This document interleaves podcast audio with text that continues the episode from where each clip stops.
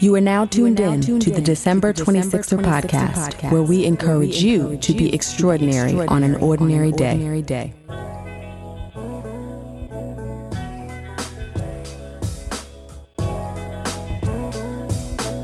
What's up, 26ers? Welcome to the December 26er podcast. I am your host, Felicia, and we are making what is now kind of a rare appearance on this show with another installment of Extraordinary Occurrences with Demarcus Adisa. What's going on?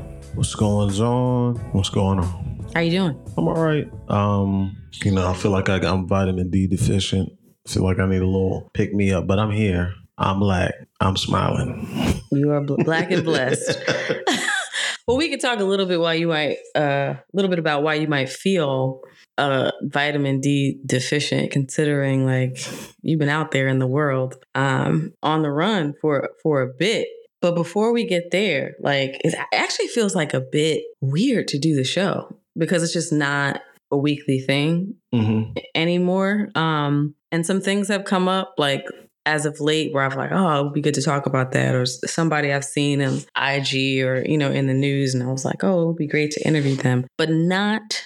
I don't feel enough of a desire to change anything right now um, about what we're doing or how we're doing it. But how's it been for you? I know we talked about this a bit in, in that like follow up about after we made the decision, but now that there's some time and space between us and this show being a weekly episodic show, h- how are you feeling? Um, it's a little weird not not doing the show, not you know looking for interviews, vetting guests. Not it's it's definitely different. Um, not doing the sh- not doing the show and not interacting um with people. But the flip side of it is like I feel like that space you would think things would be a little bit easier, but just new things have moved into the space and the time that um you know I typically would spend working on show things mm-hmm. um, in regards to like you know work you know working on projects um, and just even just planning and personal development stuff is still it's not like it it was like all right we took this away and you know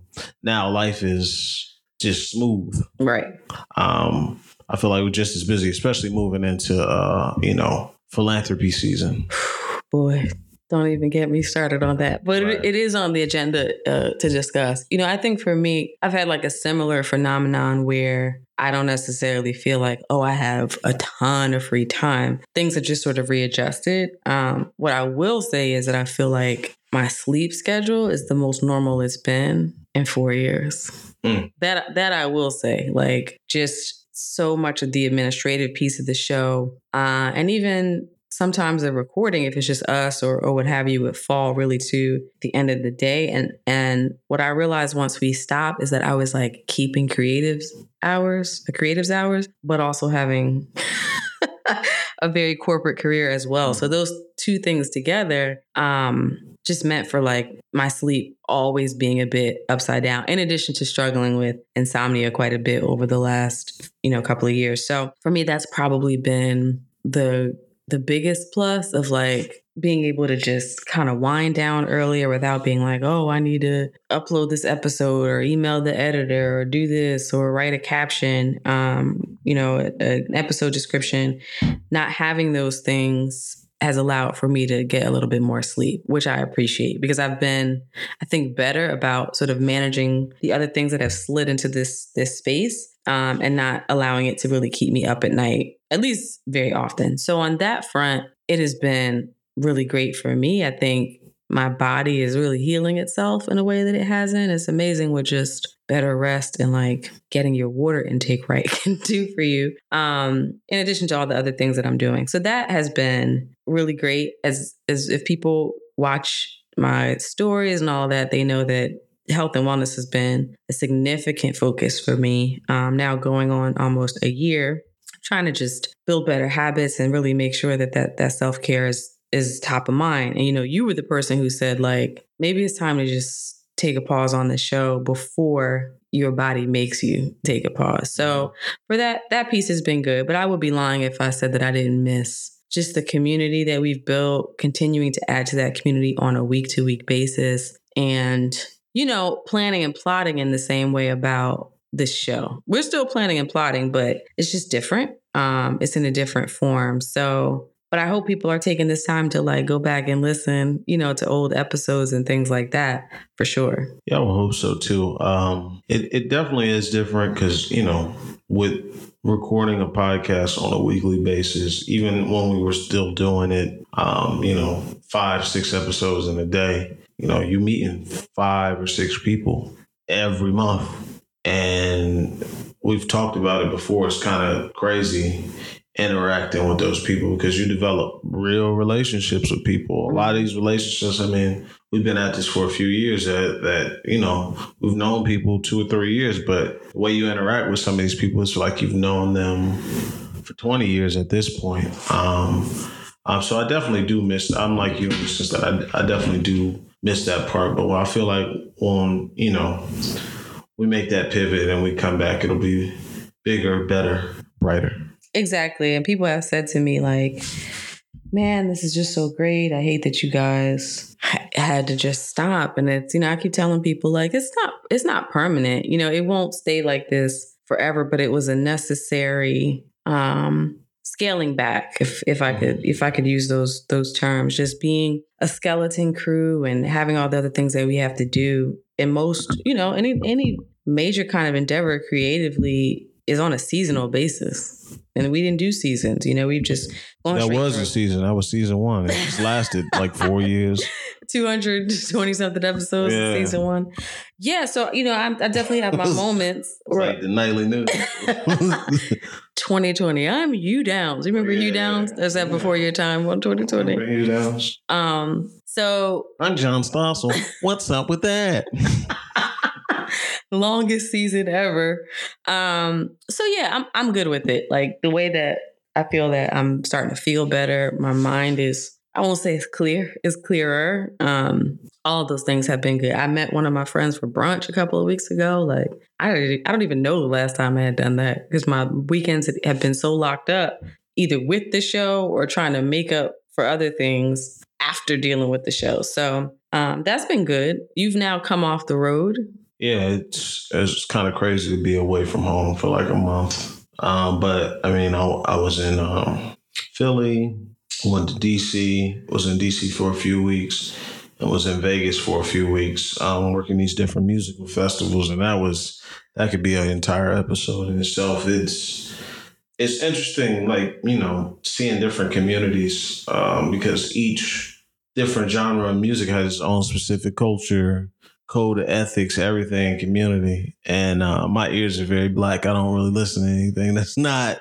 black folks. You know what I mean? Even the white people I listen to are make black music. So, eyed soul. yeah, you know what I mean. So that that was definitely interesting. Also, just you know, if I could be completely transparent, just not being around black folks. Like I was the only black person there. Mm-hmm. You know mm-hmm. what I mean for a month. So it's just like at this point, it's been years since I, probably since I was in it, it, hasn't I haven't experienced anything like that since high school maybe mm-hmm. or whatever and even that was still coming coming home and going to church but third going 30 days and you know only black folks you see is the people in passing but you're working with a group of people that's different because you know it's cultural differences uh ideals, differences of opinion going about things. Uh, like we were somewhere and I was just like, yo, I walked out like, yo, where are the washcloths? Like, what you need that for? I was just like, okay, all right. I'll see what type of time y'all on.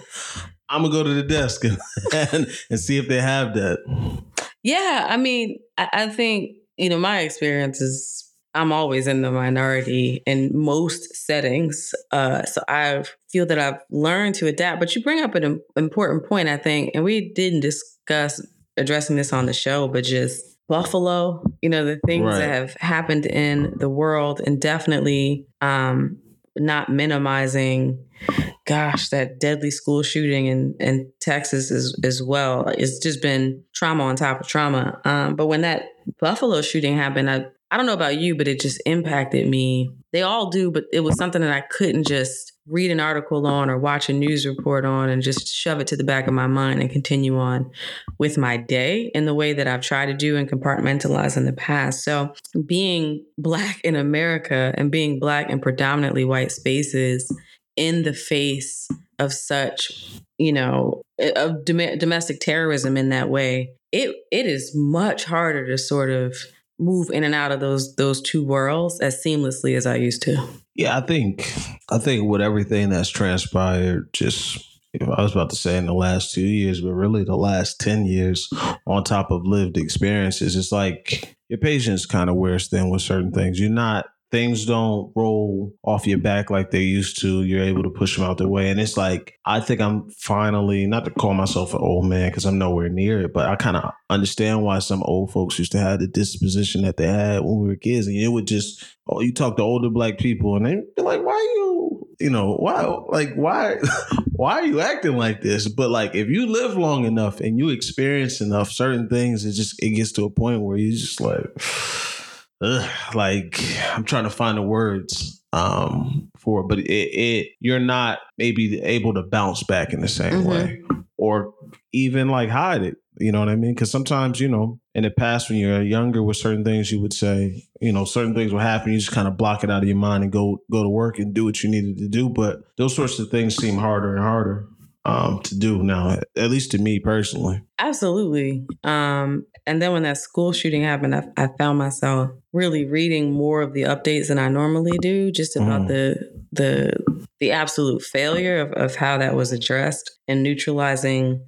Um, you know the I don't even know what to call him at this point. The, the terrorist, the assassin who had breached the school um, through an, a, a door. All of it is just been a lot. So that's why I think thinking about those things, the Monday morning moves that I have, have been doing were so focused on just the the importance of rest, mm-hmm. recovery, unplugging, setting boundaries, you know, all those things where because I feel like, you know, we're we're getting to a point where it's just not easy. It's not easy anymore to put on a brave face. And it's you feel more viscerally when you are the minority in any setting and I think that's why I've just become so passionate, even after just doing a show that's so much about people being able to produce results through all kinds of circumstances. That's great and honorable. But I think that's why I've just been so passionate about encouraging people to put themselves first and doing what they need to do for their own mental, emotional, spiritual, physical well being. Right. And I think the other piece of it is, and I'm, I think we've talked about this several times, is just authenticity and like honesty. Mm-hmm. You know, you to see something like what happened in Buffalo, which I don't even feel like they, and it, it's no one's fault or whatever. I don't think it's any conspiracy. It, Buffalo happened, and then what happened in Texas happened right after it. And anytime it's kids, it just, you know, that gets pushed to the forefront. That sticks in media because it's young, it's innocent people. Right. There's a lot of people in this world that are not innocent you know what I mean? But children always fall in the innocent category. You got kids who are six years old, seven years. They haven't they haven't even lived yet. They're not even fully developed to even be making an impact on the world. So, but the thing that just it was like that happened in Buffalo. That was like a terrorist attack for real. Dude wrote a whole manifesto about you know why he did what he did, and it was like here today, gone tomorrow. Like mm-hmm. them folks didn't even matter. Um, and it and it. I think that kind of touched me because it's like, yo, that could be that not to say not to downplay anything else that happens, but like that was so that was a targeted attack on my community. I might not be from Buffalo, but I belong to this broader community of black folks. That can happen anywhere. And to think, to feel for those families, you know what I mean? Those folks wasn't doing anything but minding their business, trying to get food. Mm-hmm. Um, and to have somebody come in there and do something like that, not only do it, but live stream it is just like crazy. And I think, you know, the fallout behind that. It's, it's, easy for some people to, you know, kind of put a face on like, oh, we're gonna pray and we're gonna do this. Um, but I think, you know, what we kind of do always do is have our own honesty. And sometimes, you know, things like that, there's nothing to be said. I'm personally, I personally feel like I'm one of those people. If I if I don't have anything good to say, I'm just not gonna speak. Mm-hmm. If I feel like I'm just going through the motions and not be honest, I'm just gonna be quiet because there's nothing to add. I feel like I, you might disagree, but sometimes people just be talking just for the sake of talking when things happen. And it's like, yo, I don't have any when things like sometimes when things like that happen, I may not have anything to add to the conversation because mm-hmm. I'm still trying to figure out myself. If I'm not even at peace with myself, or I can't figure it out, what can I say to the next person to make them feel better? So I rather just take two steps back and uh, remove myself from the conversation and try to figure it out for me um, before I can turn around and say, you know, I'm putting a message out there. How do you feel about that? Yeah, I mean, it's and I think that's just more I'm in the I'm in the space of everybody needs to take care of themselves. Right. And whatever that means for you, because what is there to be said? I mean, at this point it's it is a constant reel of trauma porn, which is why I have issues with people who on the internet who try to pass it off as supporting causes and being an activist, but are really engaging in like putting our pain on display for personal notoriety.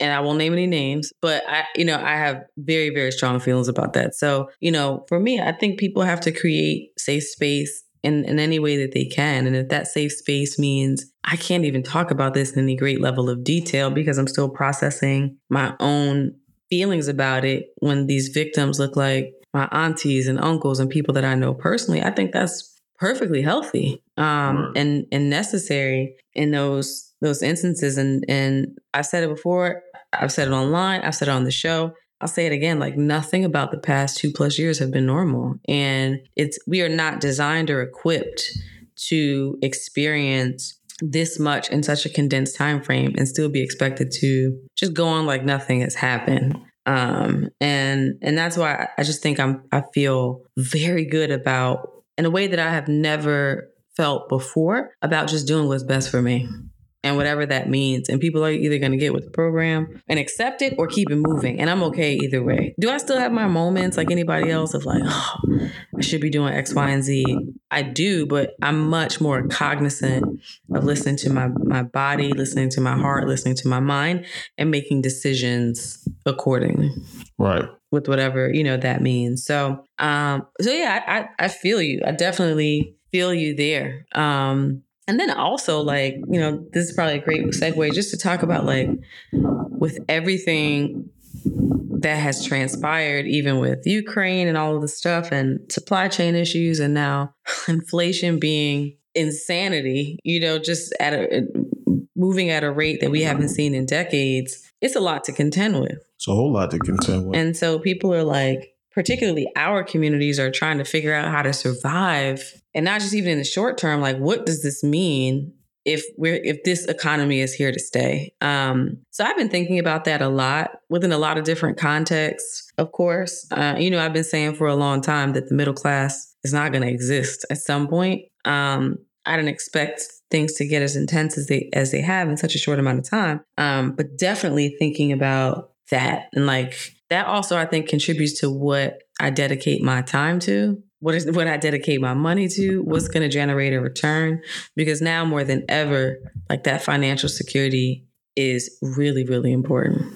Right. I think you know everybody's eh, everybody is kind of having a conversation. As you see the rumbles rumbling about it um, online, in person, like everything costs. The cost of everything is up. I mean, you try throwing twenty dollars in your gas tank and see what it does. You know what I mean? Um, you know, went to the gas station the other day and filled the car up. It was seventy five dollars. Seventy five dollars. Like that's pickup truck money. Right. Like this is a, that's filling up a Nissan Pathfinder 10 years ago Ford Excursion or something. You know what I mean? That's not the Hummer.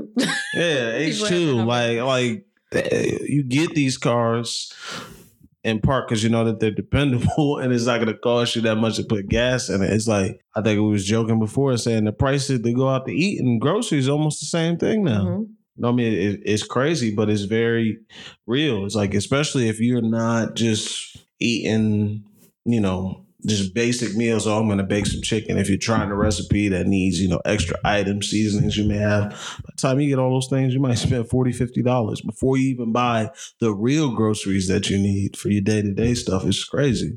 And, you know, we've lived through these things before. They don't get cleared up in a year or 12 months. It takes time. So I can only imagine. I mean, I'm thinking about myself, but, you know, the decisions people are making moving forward to say, okay, how long is this going to last, and how are we going to navigate these things? Because I mean, we've seen how many of these and all, and just the last 20 years alone. Think about it's around 9-11 time. Think about what, like 08 or whatever. It's been a few times these things have happened and they don't just get cleared up in 12 months or six months. And then also the prices don't ever go back to normal. They may drop a little bit, but they never drop back down to what they were. So if gas is almost five dollars a gallon, that joint probably gonna drop to three, and they're gonna say this is the new normal because this is just what we do. Right. And I, I'm, I'd be shocked if it even dropped to, to three. You know, we were having this conversation in a group last week. My first car, Chevy Cavalier, it took like $11 to fill the tank. Like, I'm kind of aging myself too, but man, I'm just like,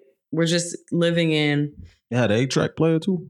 I actually took out the radio and cassette player and put a CD uh, changer in there because you know it was the late '90s. So that's what you did back then. You put your CD changer in your in your car, and if you had real money, which I did not, you put new speakers in there and all of that. That's back when they had the the uh, the CD players that you could take the face off of them, so nobody would steal it. Yep, I think I definitely had that. Now that now that you say it, if you had the real, if you had real money, you got one that had a disc changer.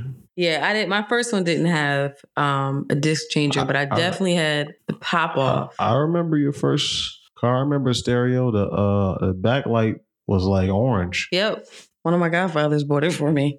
Um, yeah, definitely had that. I remember having the club back in the day when I first went to college to put on the steering wheel. We might need to bring the club back because if if if if uh if gas prices is up and wages ain't going up, people gonna do what they need to do to eat, especially in the great state of New Jersey. Yeah. Auto theft capital of the world. New Jersey Drive. Yeah, about to bring. It wasn't just the movie. Yeah, they about to bring ninety two back. Yeah, I mean it's it's uh I've I've noticed it. Of course, we've talked about it in gas, like groceries, but even service providers, like the rate at which people's rates are going up. Like, I mean, I might I'm saying Fat Joe was a prophet because when he said yesterday's price is not today's price, that is legitimately what legitimately what happened. People's rates changed overnight. This is true my barber texted me like, "Oh, what's going on? I ain't talked to you in a minute. How you doing?" I'm like, "I ain't ducking you. I just been cutting my own hair. I didn't cheat. It's just I've been out of town." He's like, "I wasn't talking. You know, I wasn't texting you about that." But I'm like, in the back of my mind, I'm thinking, "You, you was probably yeah, thinking like, where you been at, or whatever." But like, hey, like it just to go. You know what I mean? Just to, it's not these are not the same hair, and it's not like I'm getting anything complicated, but it's gonna run you about 35 40 dollars to get a haircut now, and that's like on the light side. That's before you even give a tip. And listen, the dollar slice in New York City has gone up fifty percent. Like we are, we are in some no troubling times. no more. Only thing, only thing that remains the same is Arizona iced tea. That's it. You know, that's their their whole business. And Costco strategy. hot dogs. That's it a dollar slice is now a dollar fifty. I just these are the last and evil days. When I saw that, I was like, okay, we are we are in a different type of time right now. Used to be able to get two slices and a can of soda for anywhere from two fifty to two seventy five. Not anymore. Not not anymore. So let me ask you this very important question: Have you adjust, adjusted your rates? Oh man, uh, I had somebody hit me up about doing something um, the other day. Uh, just you know, I don't do a whole lot of graphics anymore, but hit me up. Um, and I gave him the price, and he was like, "That's with printing." I was like, "No, I ain't hear back from." Him. like, no, you handle your own printing, but he's like, "No, nah, that's with printing, right?" Like, no, no. And there's another rate for re- revisions because it's like people want to again take and I get it. People are always looking for a deal, but like you're not about to take a, up three four hours of my time and not pay. Mm-hmm. Like I can't. I, it doesn't make any sense. I can't do it. It's the truth. I can't do it. Um, and you know, taking this this gig, you know, working these festivals is kind of giving me more, more wiggle room to choose which projects that I work work on. But like, you know, you see it. I mean, even just working on a show, a lot of stuff is very labor intensive. You know, you may be working on a video that's five minutes, but you may spend 30 hours on it, you know? That's the thing for people who don't, who are not in this space, don't realize like creativity is a very small part of content creation, graphic design. It's an important piece, but there's so much technicality to it, and there's no shortcuts. You know, no. it's just the work has to be done and it takes time. And if you don't operate and move in this space, you just have no idea. And it takes time to even learn the shortcuts mm-hmm. because a lot of times you're learning on the go. It's like anything else. If, you know, you're learning how to fix stuff. You run into problems that you even you didn't even know you were gonna have until they're occurring and you're trying to think of a way through it. Mm-hmm. Um, and the person doesn't care. They just want what they they're they're paying you to do. So you have to kind of try to figure it out. And then you know, as time goes on and you become better and things move faster, people don't realize like you're paying for my expertise. You're paying for it not to take 40 hours to do this. Right. And I still don't think it's going to be a while. I think where it gets to the point where the average person uh, respects creativity in the same way, or creatives in the same way they respect somebody that's a lawyer or a doctor or something like that. And people oftentimes they spend so much money in the long, even more than they needed to, because they go try to shortcut, and then when that doesn't work, they circle back. Oh, always, always. Well, you know, they they're gonna circle back. They're gonna hit you with their mind games. Well, such and such said he would do it for this much. Go talk to him. I can't help you. God bless. Thank you, five star. Thank you, five star. God bless. If you have never used Fiverr, you will not get that reference.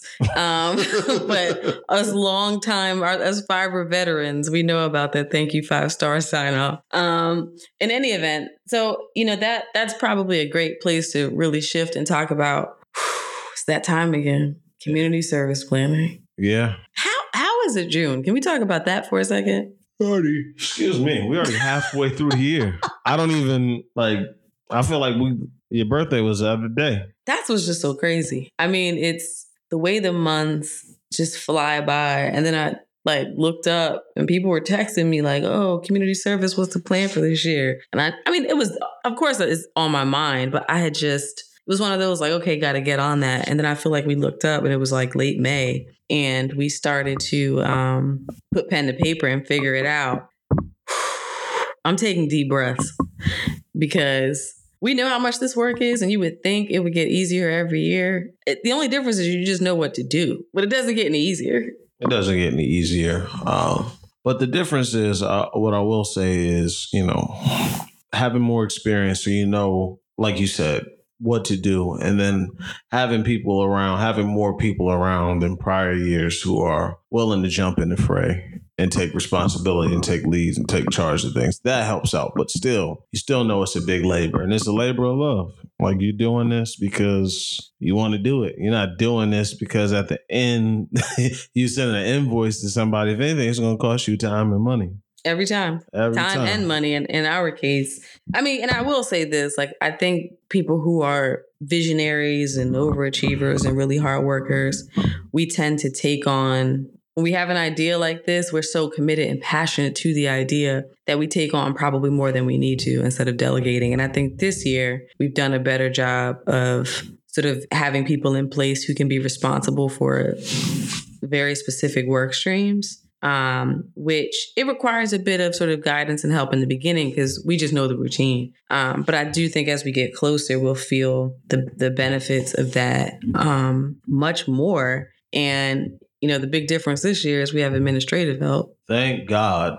So that that is a change that has happened since the last time we we spoke. Whew is bringing on help for many different areas. Even though, as we said, the show has slowed down, there's just so many things that require another set of hands and eyes and just a lot of help. And from my perspective, just personal things that I need help with. We are still working on um, a lot of new content separate from the podcast in preparation for some things that I have coming down the pike later in the year, which we will talk about at some point. Uh, but having that person who's young and hungry, who can follow with people and remind them what they need to do and get updates and keep things straight and keep the balls, help keep the balls in the air has been like a godsend. I'm definitely like, why why didn't I do this sooner for sure? Because that is a job entirely to itself and a job that can be be draining. Mm-hmm. Um, just dealing with people, following up on stuff, on top of handling your own responsibilities. I'm like, it's no different than going grocery shopping or running errands. You ever go to have a long list to do list, and you got to go to three different stores, stores and shop. And you come home and you don't even want to bring the groceries in. It's like I, I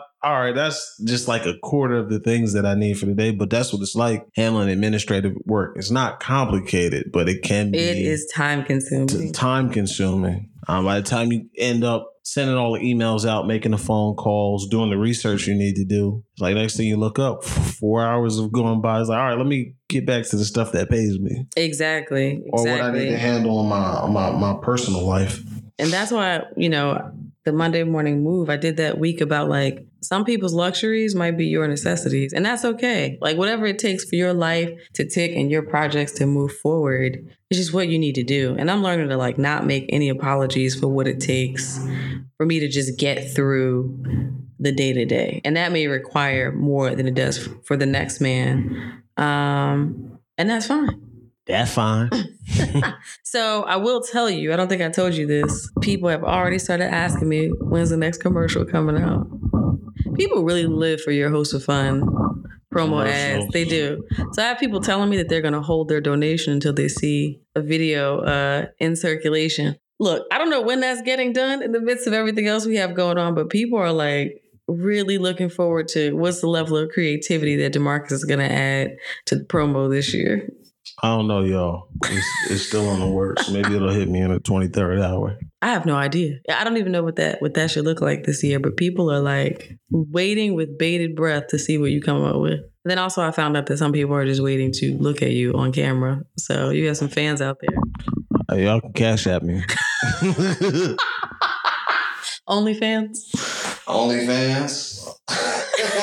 OnlyFans. Now I got my own site. It's called Only Hands. I just post pictures of my hand in front of a grill, maybe. Yeah. Um. So I mean, to to the listeners who've been rocking with us, yes, look out for that. And just based on everything we've just talked about with the economy, we are anticipating whew, quite the turnout this year, particularly if we market in the way that we we plan to. So and because we're going back to the same community, it, it could get real this year. I don't feel nervousness. I don't feel that. I don't feel anxiety. It just feels like, whew, here it goes. This is about to be a lift. Um, so I'm trying to just ready myself right. for that for sure. That's all. I mean, like I, I know it's gonna get done. As a lifetime procrastinator, I know I know things are gonna get done. It's just like sometimes it's just even getting past the wall of like getting just to do it. Like, all right, I need to get in the mindset to do this. But I mean, there's no doubt we always get it done every year. Every single year. Every year through heartache, through actual physical pain, through pandemics, through everything, it gets done. Whether people be, it, it just it's so many things. But yeah, I'm looking I'm looking forward to it. I will say, like, it, it's a great feeling. Um, but man, bodies, we definitely need bodies this year. That's for sure. I feel like that's the one area that, you know, last year was just such a struggle. So for all of our folks who are in the the northeast region, you want to come down for a day and help out, be on the lookout for more information because we will take all the manpower that we can get. He's just asking for we like the Army Reserves, just one weekend in a month. That's all we asking for. But also, you might get drafted up to do more, depending yeah, on how things shake shake out. So, you know, one weekend, we gonna need you for the week, brother. keep keep your keep your calendar open. Um, you know what's interesting? I'm totally shifting gears, but as we sort of move through this agenda, I always like think about, oh, should we do a pop culture segment where we're talking about what's going on in the world? And you know what I realized? I just don't care enough. I don't. I don't care enough about what's going on in pop culture to talk about it on this show. A lot.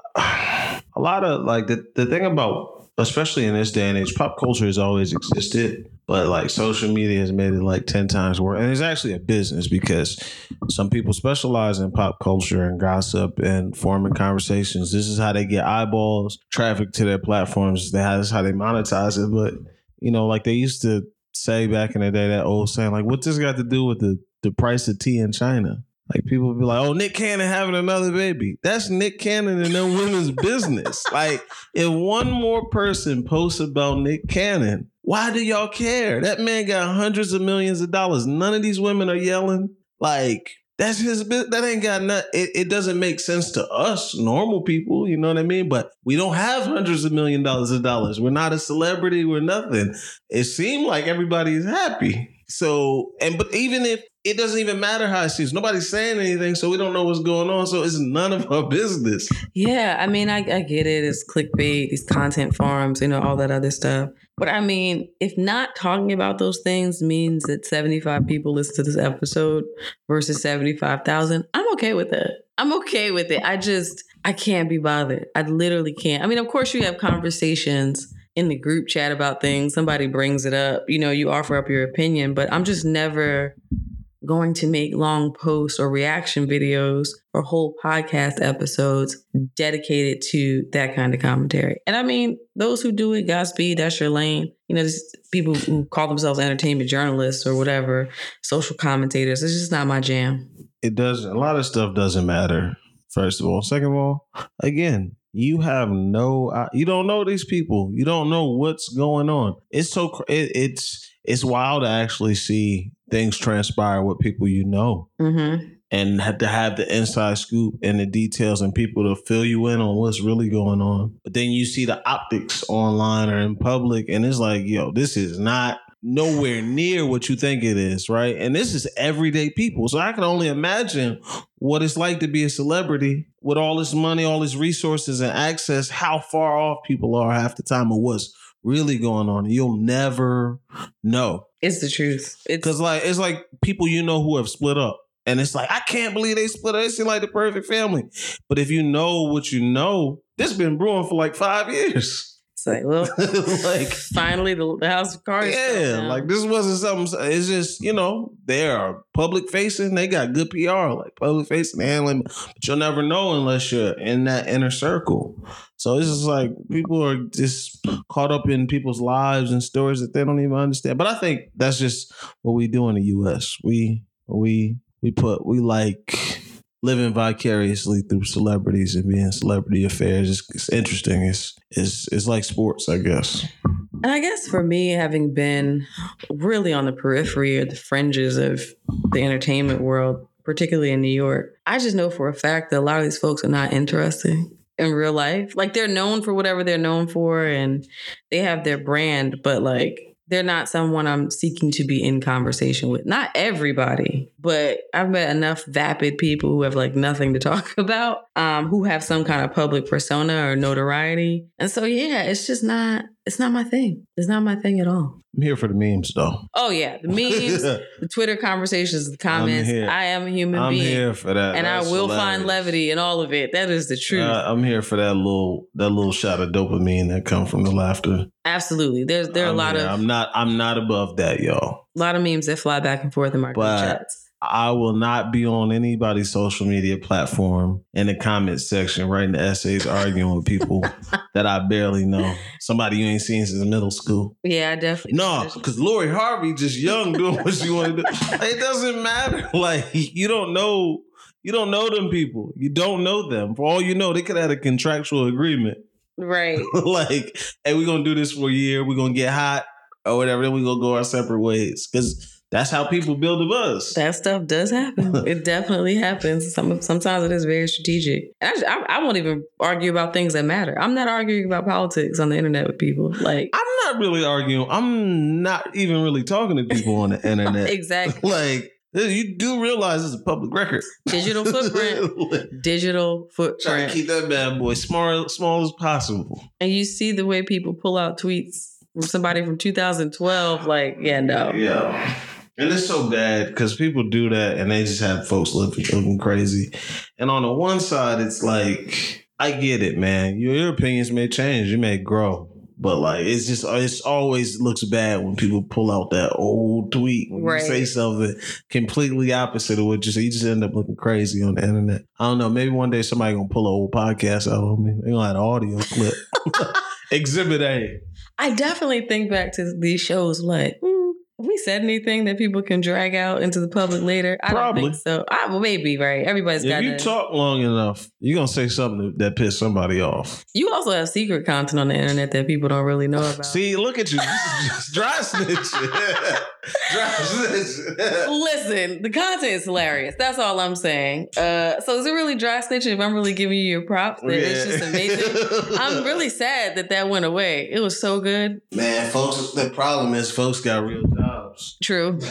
they got real jobs, and and that's the other thing. It's uh, there's the other. That's mainly why I stay out of a lot of this stuff. You think about just money, right? Like you can say what you want to say, but it comes with a price.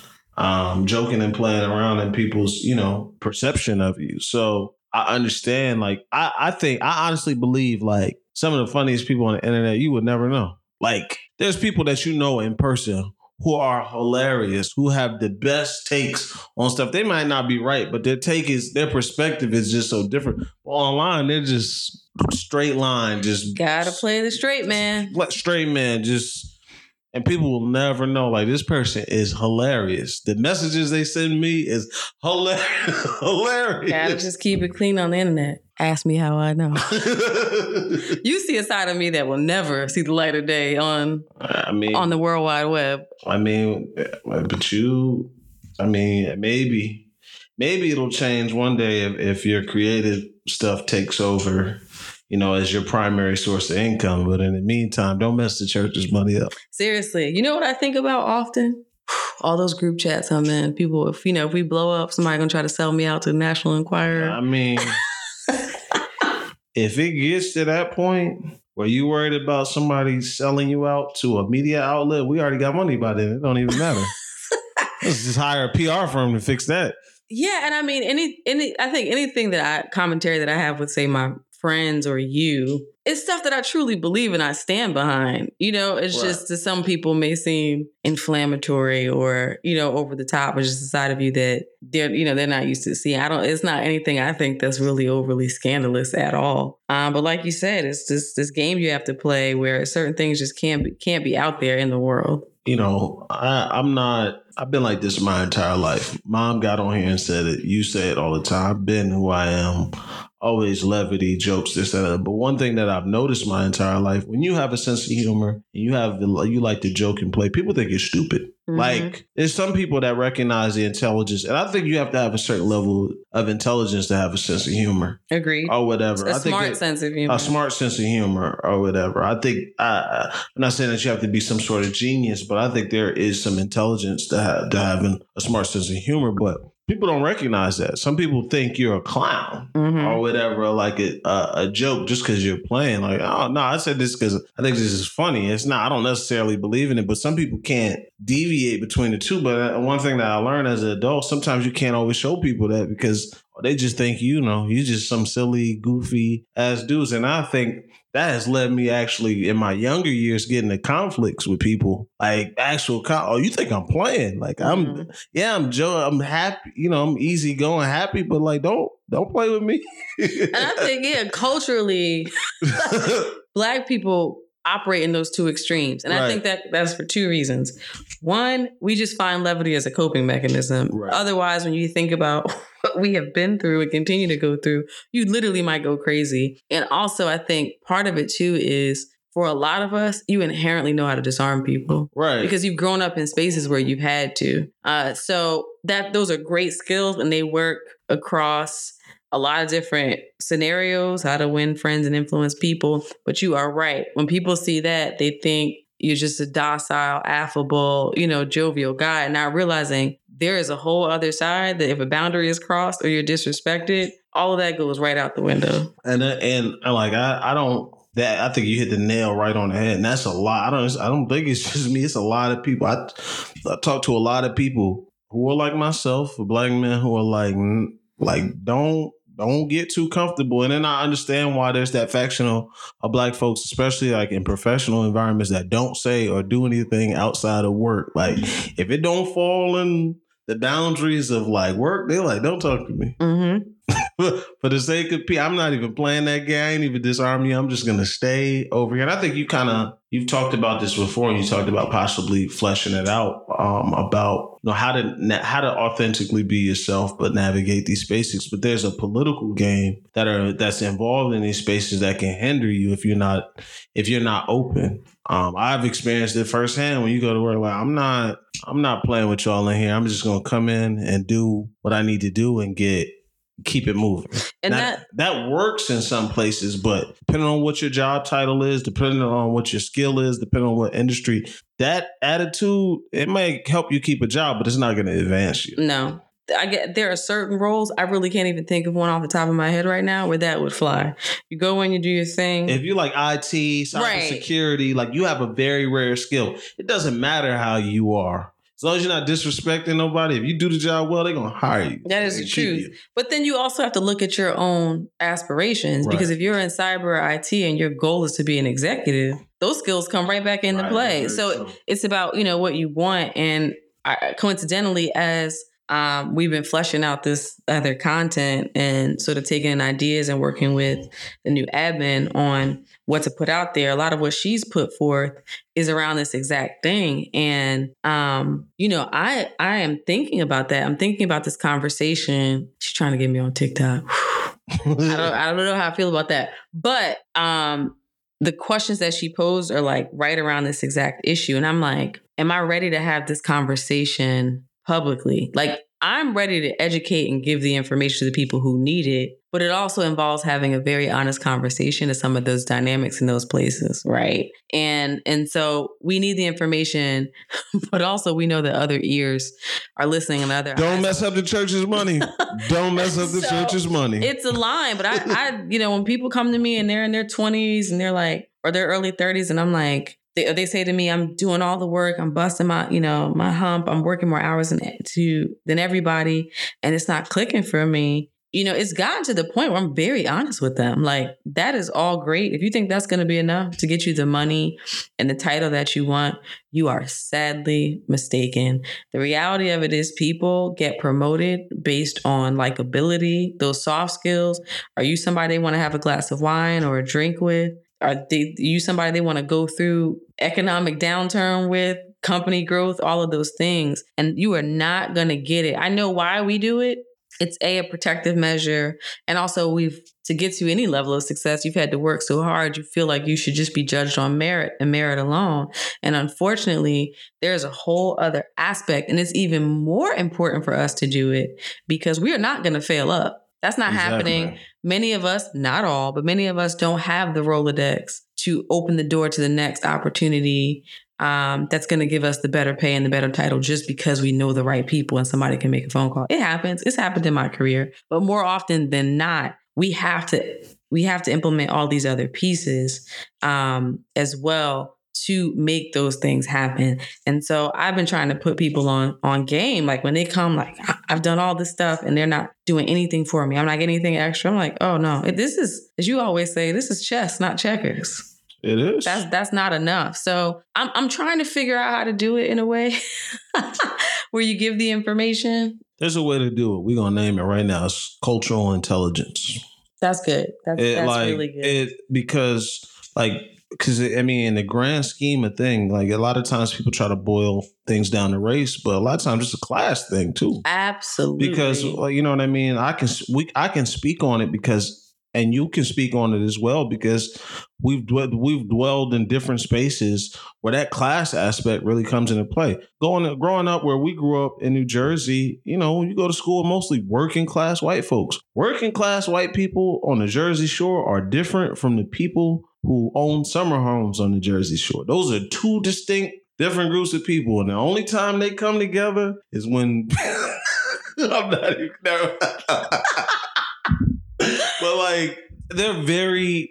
There's a very, those are very specific groups of people that might not even get along like that. And a person who's working class may have a difficult time being in a space with upper crust, upper class people because there's certain nuances, things that they're not catching on to. They have to be brought up to speed Mhm. or whatever. It's just when you're black, you you working with a lot of times a class. You working from a de- deficit in the class part culturally, and then there's just racial differences or whatever. So it's just an extra layer, Absolutely. but it exists for everybody. It- Somebody first generation American from another country raised in an immigrant home. There's going to be a bunch of things that they don't understand unless you socialize and groom. You have somebody that put their arm around you and kind of guide you. hmm And I, I remember, like, to a lesser degree in high school, I was just so involved in so many things, but I did. It started in high school, all those different programs I had done. It was the first time where I saw the class divide in the reverse. Like, Mhm. black people who grew up on Martha's Vineyard or in Jack and Jill pulling up to some Saturday high school program in their Lexus that they drive. Um, and it's always interesting as I've moved throughout my career. Um, when those when those folks are faced with the realities of being black first and the class and the way they've been groomed has helped, obviously, and it's opened doors. And their parents do have a certain Rolodex, but at the end of the day, mm. you are still black. So you may know how to navigate those spaces, but still experience racism or microaggressions or what you feel are barriers to elevation in your career just by virtue of being black. There's just so many different dynamics at play. But when you are at that intersection of race, and class and both of those boxes are left unchecked it's you, you know it's you need a different level of mentorship. You diff- need a different level of strategy to be not only just to be successful but to be successful in those places with your mental health intact. Because that's a whole i know a lot right. of people who are successful in circling the drain every day. And I, I just I think more open and honest conversations are happening about it now um, in in light of the civil unrest that happened uh, after George Floyd's murder and things like that. There are more difficult conversations. I mean, you know, I brought in Shawn Rochester to speak about the black tax and and how uh, structural inequality has has happened from generation to generation and compounded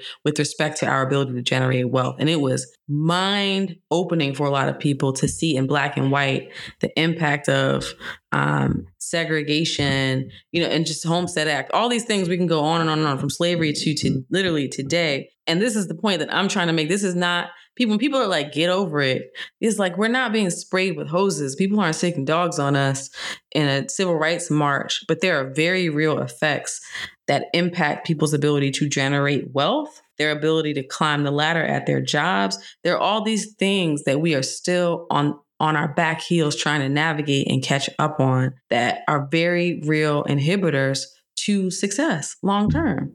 Right. And it's like you the all these inhibitors are there. It's like if there was a race and it was a, your lane, it's like a track and your lane has all this junk in it. Like everybody else is just running, but you don't even have the gear. You got on one shoe. You know what I mean? It's like potholes and sandbags and a car parked in your lane on the track. And people are like, yo, why you ain't running as fast as everybody else? Like, first of all, they made me start from the locker room. By the time I got to the track, I, you know, I had to hurdle over a Honda. Like, this is not fair. Like, that's that's really what it is. And I and I think, you know, we talk about it a lot. And I've, I've said it to people in my circle. It's like you, you have these one-on-one conversations with people and they tell you what everything they, they're dealing with and but they're still finding a way they're still pushing forward somehow but they feel like they're behind and they're like this isn't necessarily your fault right you know what i mean it just so happens with if you're born in certain positions uh, uh, born in certain situations, you fall in a certain class of people, group of people, certain communities, like you already got certain things working against you, or you have certain disadvantages and you're trying to climb out of it.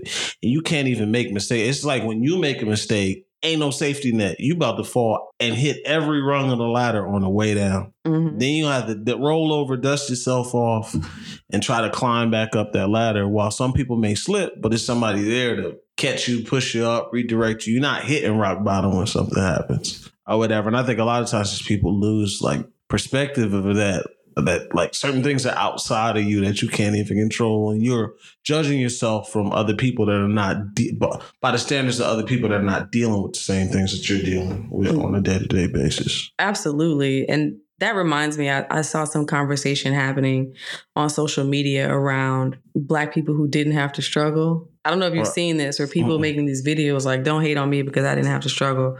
My parents paid for me to go to school, all those things. I think that's amazing, right? That is great. Like, kudos to dream. you. That is the dream.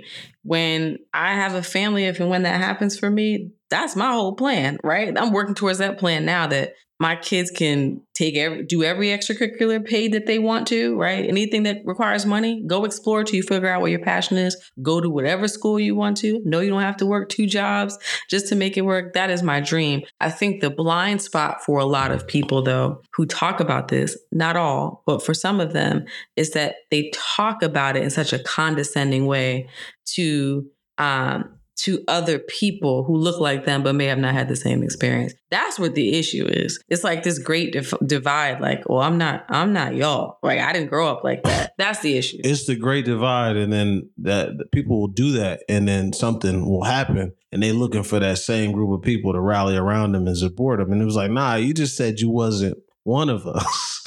Right. whatever. So go go handle that. It's like, like when they came down on Tiger's head mm-hmm. or whatever. It's like, nah, bro, you you you said you, you weren't one of us, and that's like that's where culture kind of comes into play how you identify with people. Because there's some there's a lot of people. I mean you encounter i encountered them a lot in georgia. And i would i would imagine you've encountered them too.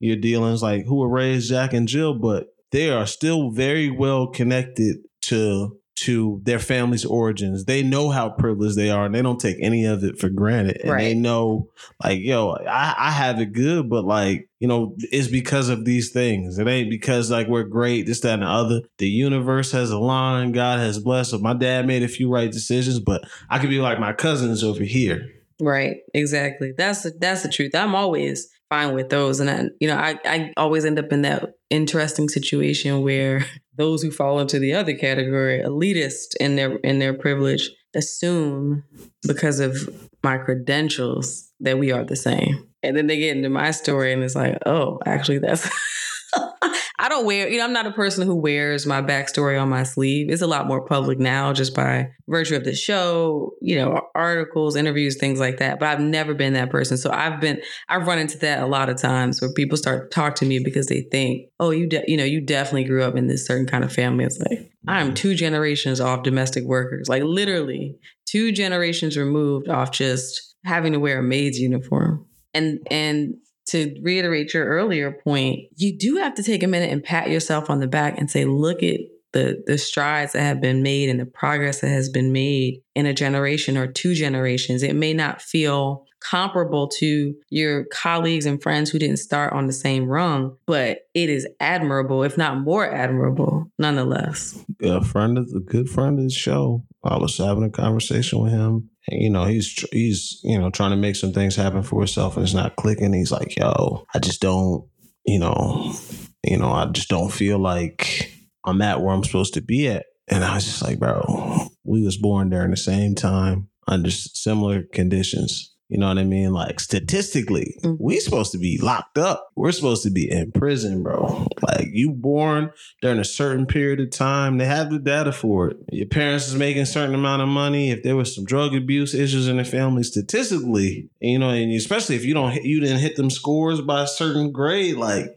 you're supposed to be locked up somewhere dead and i'm like you're you're very much alive no felonies no nothing no crazy figuring it out like right. without anybody that ever gave you a blueprint it's not like you can call mom and dad they give you stuff you're figuring it out on your own like extend yourself that that grace it's so wild like I, and i'm not telling him those things because these are the things that I think about. Right. I mean, you you're my actual sister. You were in the house. They was trying to put me on drugs. People telling mom that I wasn't gonna be anything, like just crazy stuff or whatever. And I have to remind myself, like, here I am, X amount of years later. You know, I've been in college about two times, did a lot of stuff that mm-hmm. uh, people probably didn't think that I was gonna be doing. Right. Here I am, child and felony free. knock on. Let me find some wood to knock on.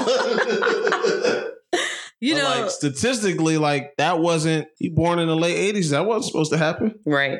It's true. It's true. I the resilience that it took, and it really took. I don't know, therapists talking about this as we've sort of dug more into family history and the things that you know I have witnessed, we have witnessed, the things that we've experienced. Also, origin story that dates back and starting and, and something that's been very enlightening for me having the conversation with her is her asking a lot of questions about like our grandmother's upbringing? Like what was your grandparents upbringing like? And, and sort of walking that down from from the, that point in the family tree until later. And at first i didn't really understand like why she was going through all of the motions with that. But now in hindsight i understand she was trying to understand how much trauma had been passed down. Because it's not just about the your experience and what you witnessed. It's about what your parents and grandparents witnessed and how that informs how they raised you and create and it creates sort of what your cultural experiences are, what you fear, what you're concerned about, what your defenses are up about because you know these stories. And I and these pathologies they pass down from generation to generation. So I think we have to we have to give consideration to that as well. It's not just about what you've experienced it's about what came before you and how it it influenced how you were raised. I'm I'm chuckling not because what you're saying is funny, but I had this very conversation, same conversation with somebody who, when I was telling them about how, you know, there's some white people out here that don't trust no white folks mm-hmm. or whatever. And somebody was like, that's racist. I'm like, you don't understand the history. Like, people have real stories in their families, people being cheated out of stuff, being fired, people actually dying because a white person lied on them. Like this is not like something that's far fetched. This is based in actual experiences, and it, sometimes it might not even been them. Might have been a family, friend, somebody right. close. I'm like you're you're forgetting like most black people you're encountering, or if they're American, their families are from like rural South, like deep South, like it's actual violence attached to this right. or whatever. So you thinking in present day, but like this is taught to them. And like this has been taught, this was in their household, this is law. And it's gonna take some things for them to break up out of these beliefs. But you looking at these people like they're crazy, like, no, this was a defense mechanism at some point. It's like um you ever see that uh, it's floated around the internet a million times about like they did that experiment. I don't even know if it's a true story about about the monkeys uh in the ladder.